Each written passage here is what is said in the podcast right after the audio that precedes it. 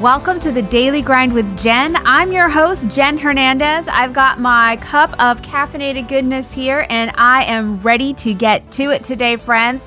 So, I thought that for today, I would give you guys a quick Team Hernandez update, just kind of letting you know how we spent our Thanksgiving. And then I do want to spend a little bit of time just kind of following up on what I talked about last week. So, last week, I shared with you all some of the restrictions that have been impacting religious services here in the state of Washington.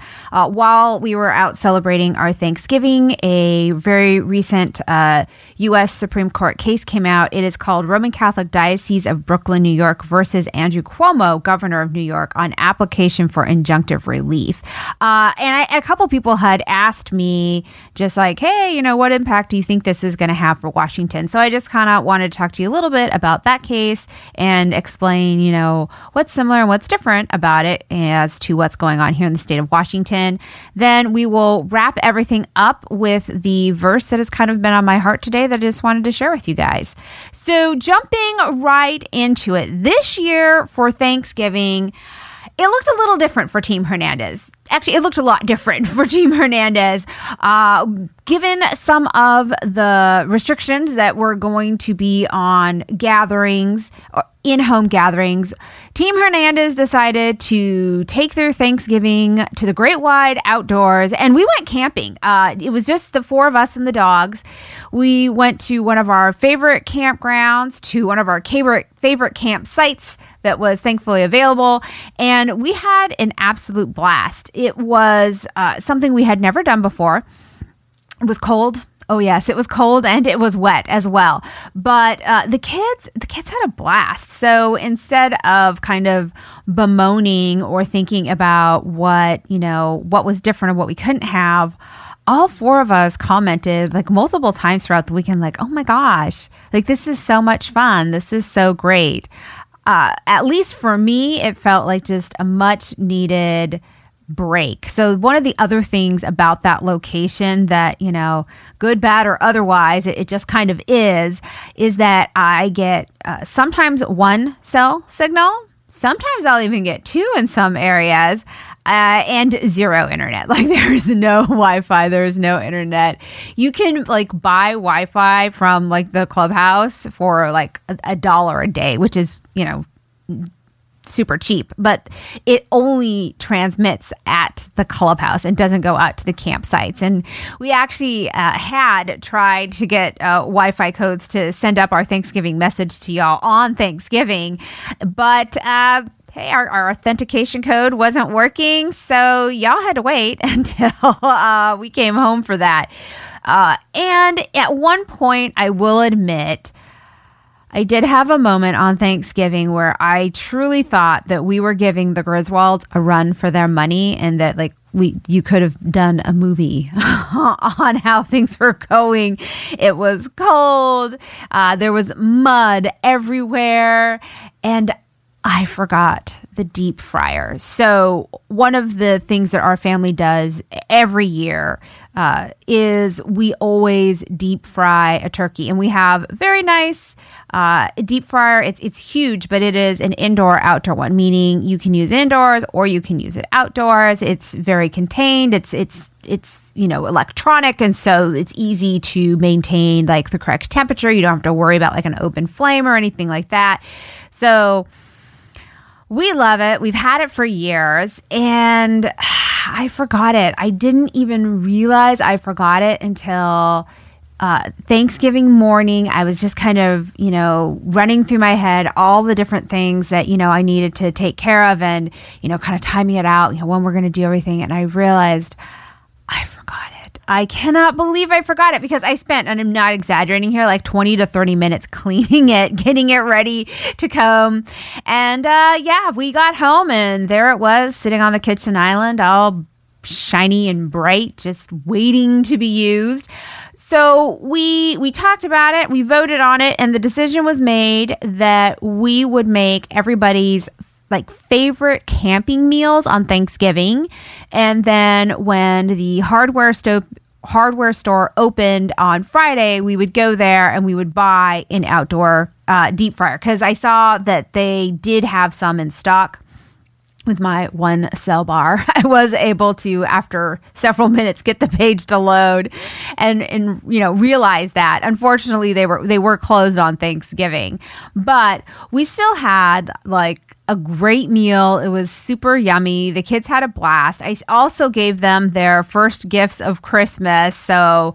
Um, Yes, I got everybody matching Christmas pajamas. um, I'm, I'm, that mom. And Mike was a good enough sport that he even put his on too, uh, which I. I greatly appreciate it because you know the kids get a kick out of it. We know, we know we're all matching and stuff, so that was kind of fun. They also got like a little you know stuffed animal as part of their first uh, gifts of Christmas, just to kick off the season. And then the following day, that Friday, uh, Mike and I, well, mostly Mike, was cooking up a storm. Oh my goodness. We ha- both commented afterwards uh, a couple different times. Like, we couldn't believe it. This is the exact same meal that we do for Thanksgiving every year when we serve like a herd of people. And like, there was zero compromise. Um, well, I take that back. There was one minor concession. So normally I do bake all of the pies. In this instance, because we were be camping and just kind of limited time and space, I did purchase pies in advance, and that. But that was the plan going into it. So, but in terms of like quantity and quality of what we eat, like nothing was compromised. In fact, we both had said like some of the things were were better than normal. Like the ham was incredible, the mashed potatoes oh my goodness, like they were phenomenal. Uh, and and we like sweet potatoes also, so we had that. I'm a big fan of the green bean casserole. We had that going on, uh, and then we had, uh, like I said, all of the various different pies. We had, you know, the kids wanted their special, you know, rolls and biscuits. They also wanted their special uh, cranberry sauce it's it's a cranberry sauce that I make, but the kids call it jam, so special jam. And we ha- we had everything, and it was so wonderful. And no one really seemed to mind that it was not on Thanksgiving, which I was very grateful for because I felt at one point like, oh my goodness, I have I ruined Thanksgiving. Uh, but they didn't they didn't no one seemed to care we just you know they just really wanted to hang out together and have fun and spend time together which is what we did so um yeah it was it was good. It was a great trip. I mean i do hope in the future that we can you know have the larger gatherings. But that being said like i would totally not be opposed to making this like a new tradition for us. I really enjoyed getting away and being with just Mike and the kids, just our small little core. For me, so much, the holidays have always been, you know, I really enjoy like those big, large family gatherings, which, you know, can be a lot of work to prepare for and, you know, to clean up afterwards also. Uh, I do, but I just, I love getting all of the family and the extended family together. It's so much fun. So I was surprised that I found so much joy in this, you know, much significantly smaller gathering. And so much, in fact, that, you know, I'm like, hmm, this might be something to consider for the future. Uh, again, just because it was such a great experience. So we do still uh, plan on doing at some point in time a Thanksgiving with uh, all of the kids when that is something that is possible. It's just, it's not a possibility right now. Um, but overall, Thanksgiving was a massive success. I think so in my book. Um, but I did want to go ahead and switch gears for y'all, just uh, and talk a little bit about uh, that U.S. Supreme Court case that I had mentioned in the opening.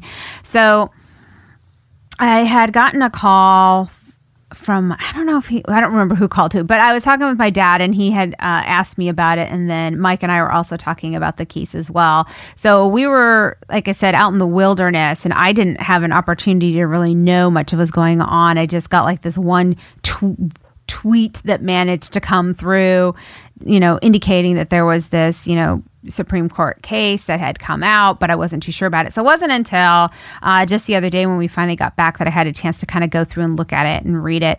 So I guess to make more sense, uh, I'm going to back up just a bit. Uh, for this, I think we're launching into week two now that additional restrictions have been on in the state of Washington in regards to religious services. So here in Washington, the restrictions have to do with to some degree numbers, but in, in, a, in a greater degree capacity. So, depending on the capacity of a building, you can have 25% capacity or up to 200 people, whichever is less. Um, and then the other portion of it is uh, no congregant singing. And there are, you know, you have to wear masks throughout the entire time. And there's some uh, other smaller things that are also restricting that you know who can be on stage and, and how many people and, and what you know what are they doing and whatnot. Uh, however so new york did have uh, they have a they do have some restrictions. They are different from washington's though. So new york is broken down by color codes while Washington has phases. So in Washington, you have phase one, two, and three, three being the least restrictive, one being the most restrictive. In New York, you have color codes. So red is the most restrictive, orange, you know, think danger, but not quite there. And then um, you have yellow and beyond. So there were so if you are in the red zone in regards to a religious service you can only have 10 people allowed attending the religious service like 10 congregants if you are in the orange zone, you can have up to 25 people allowed. So, the thing that is different about the New York versus Washington is that it is just a arbitrary number of people. I say arbitrary because it does not, the number of people is not in any way in reference to the building capacity like it is in Washington. So in Washington, if you have a building capacity of a thousand people, you can have 25% or up to 200 people in your in, in, in your capacity that can you know that can attend however in new york they this court case talks about examples where there, at least in one of the red zones that was being discussed, there were at least two different religious um, structures or structures that are being used for you know religious services that could they have a capacity of over a thousand people, but because they're in the red zone, they're only allowed to have ten people attend a service. Uh, same for the orange zone. They were describing, you know, building capacities that, you know, 700 plus, you know 500 plus and a thousand uh, in in a couple instances, but you're you're restricted to an incredibly small number of people, and it's not tied to your capacity. It's just a set number of people based on the color zone that you are currently in, and the uh, the argument uh, coming out of these cases. So it's actually. Um, two cases that got consolidated for purposes of this opinion uh, and one of the, I guess, petitioners is uh, the Roman Catholic Diocese of Brooklyn, New York. The other is another is an individual who is uh, or is of the Orthodox uh, Jewish faith, and was essentially indicating that you know their ability to either attend or to, you know, hold these services for their congregants or to attend as a congregant was basically um, being they were being deprived of their First Amendment right, and that you know the state of New York did not have an appropriate basis for these restrictions, and therefore it was a violation of their First Amendment right. Ergo, what they were looking for was what's called injunctive relief. So basically, they were looking for like a get out of jail free card to not have to follow these guidelines. There was uh, some some of the dissents talked about the fact that actually, you know, to some degree, the issue is is moot because the the zoning then changed. And so it didn't change in terms of like that the numbers for red zone and the numbers for the orange zone, that those numbers were lifted. It's just that the locations where these petitioners were located, they went from being a red or orange zone to a yellow zone. And therefore, these super strict restrictions were no longer on them. Uh, however, the court ultimately decided, you know, hey, no, we're going to address this because, look, depending on the the COVID numbers or the number of people that are going to be, you know, that may contact COVID, you could find yourself back into a red zone or an orange zone. And because you know we hold so dearly these these First Amendment rights. Uh, you, you the, t- the timing is an issue. We're going to answer this question now. And so they did not actually strike down uh, the governor's uh, order. What they did is they essentially are granting the petition for injunctive relief, saying, look, while this case is going through the lower courts, which which it is, um, we are saying that essentially it cannot be enforced against you guys because it in, in all likelihood the court really has signaled that if this lands on the U.S. Supreme Court steps at any point in time. Um, they've they've signaled pretty clearly in their opinion that they do believe that uh, this is a violation of the First Amendment rights of in in regards to um, religious, I guess, religious religious exercise. Uh, and part of the thing that the court hung on, in their opinion, was also distinguishing that really re- religion, and not like a specific religion, but that religion in general was being discriminated against because it was being treated differently than business. And so that's really where a lot of the focus in the opinion was, was how the order, if you for example, we're in the red zone, you can only have, now remember it, if you're in the red zone, it doesn't matter how large your structure is and what your capacity is, you can only have 10 people attend. However, if you are an essential business, you do not have that same restriction on you. You, you can be open. Um, and those restrictions had more to do with like are, were tied to building capacity like how many people could come in at a time that you could be open whereas all of a sudden you go from essential business to you know religion that now religion doesn't matter building capacity is cut down to a specific number. And it was basically the same argument with the orange zone although the court did seem to be a little bit more offended about the orange zone than the red zone uh, simply because they pointed out that if you were a business in the orange zone you basically got to decide on yourself how many people you were going to allow in your business. And you could uh, there were no hard restrictions there that that the government had imposed. It was up to the individual business. And so that definitely was a stray from how you know these religious services were being treated in terms of capacity and that they were capped at 25 regardless of the space that the structure um, typically would allot for. So as i indicated all this does in New York, and really it just it impacts New York. Does it impact the state of Washington? You know, personally, I don't think it really does. In part because the way that Washington had struck the governor of Washington had structured his orders. Um, that was tied to building capacity. It, it appears it is is consistent with how business is also being treated in terms of like the number of people that can participate.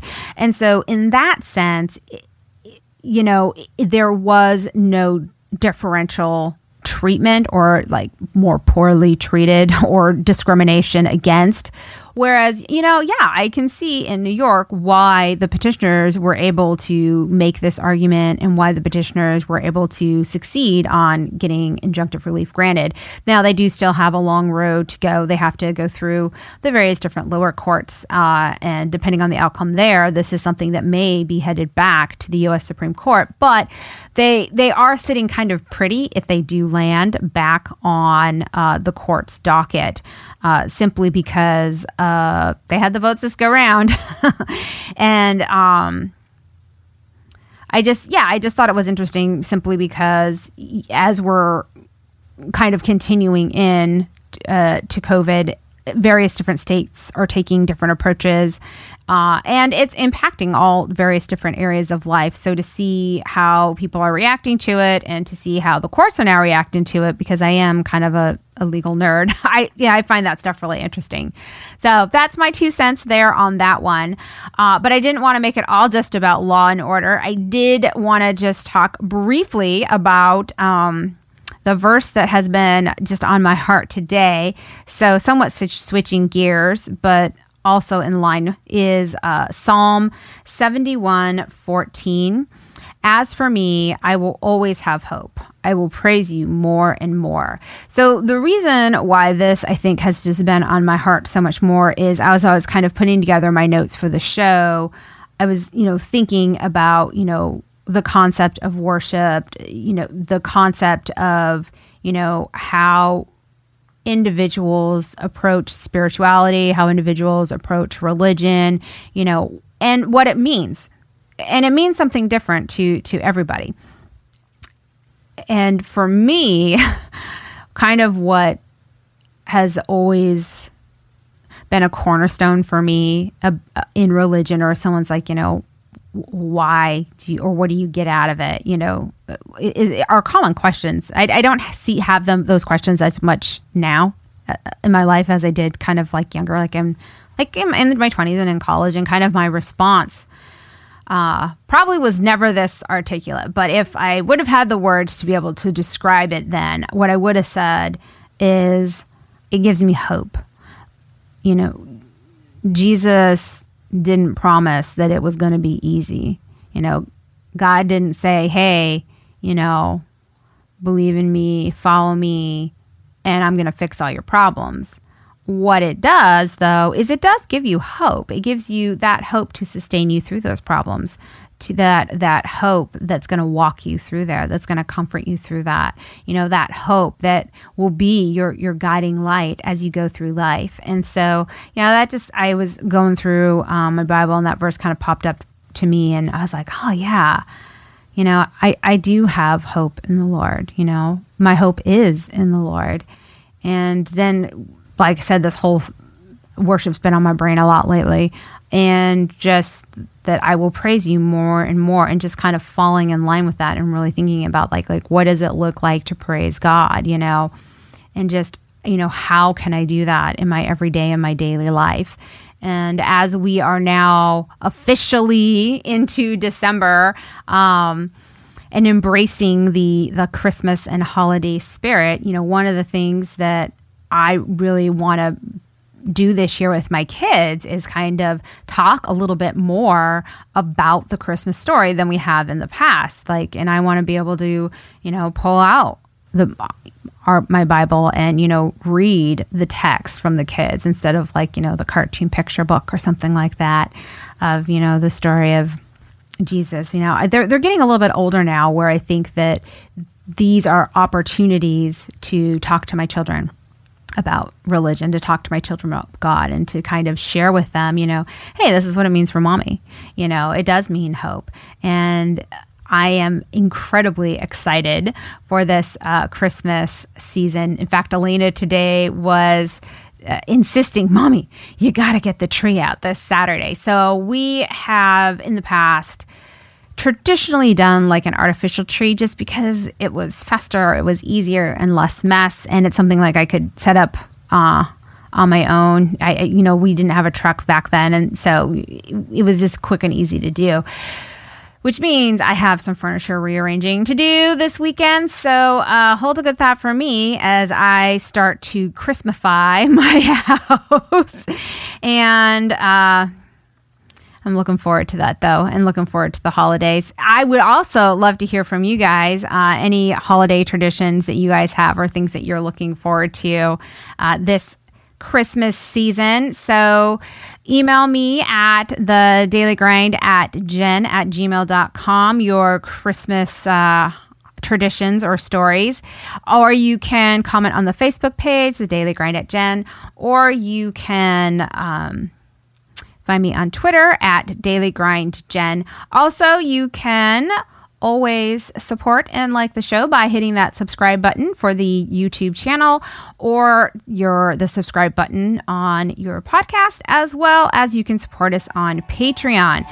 But it's a short show, folks. I am wishing you all the best, and I will hopefully be with you next week. Bye, guys.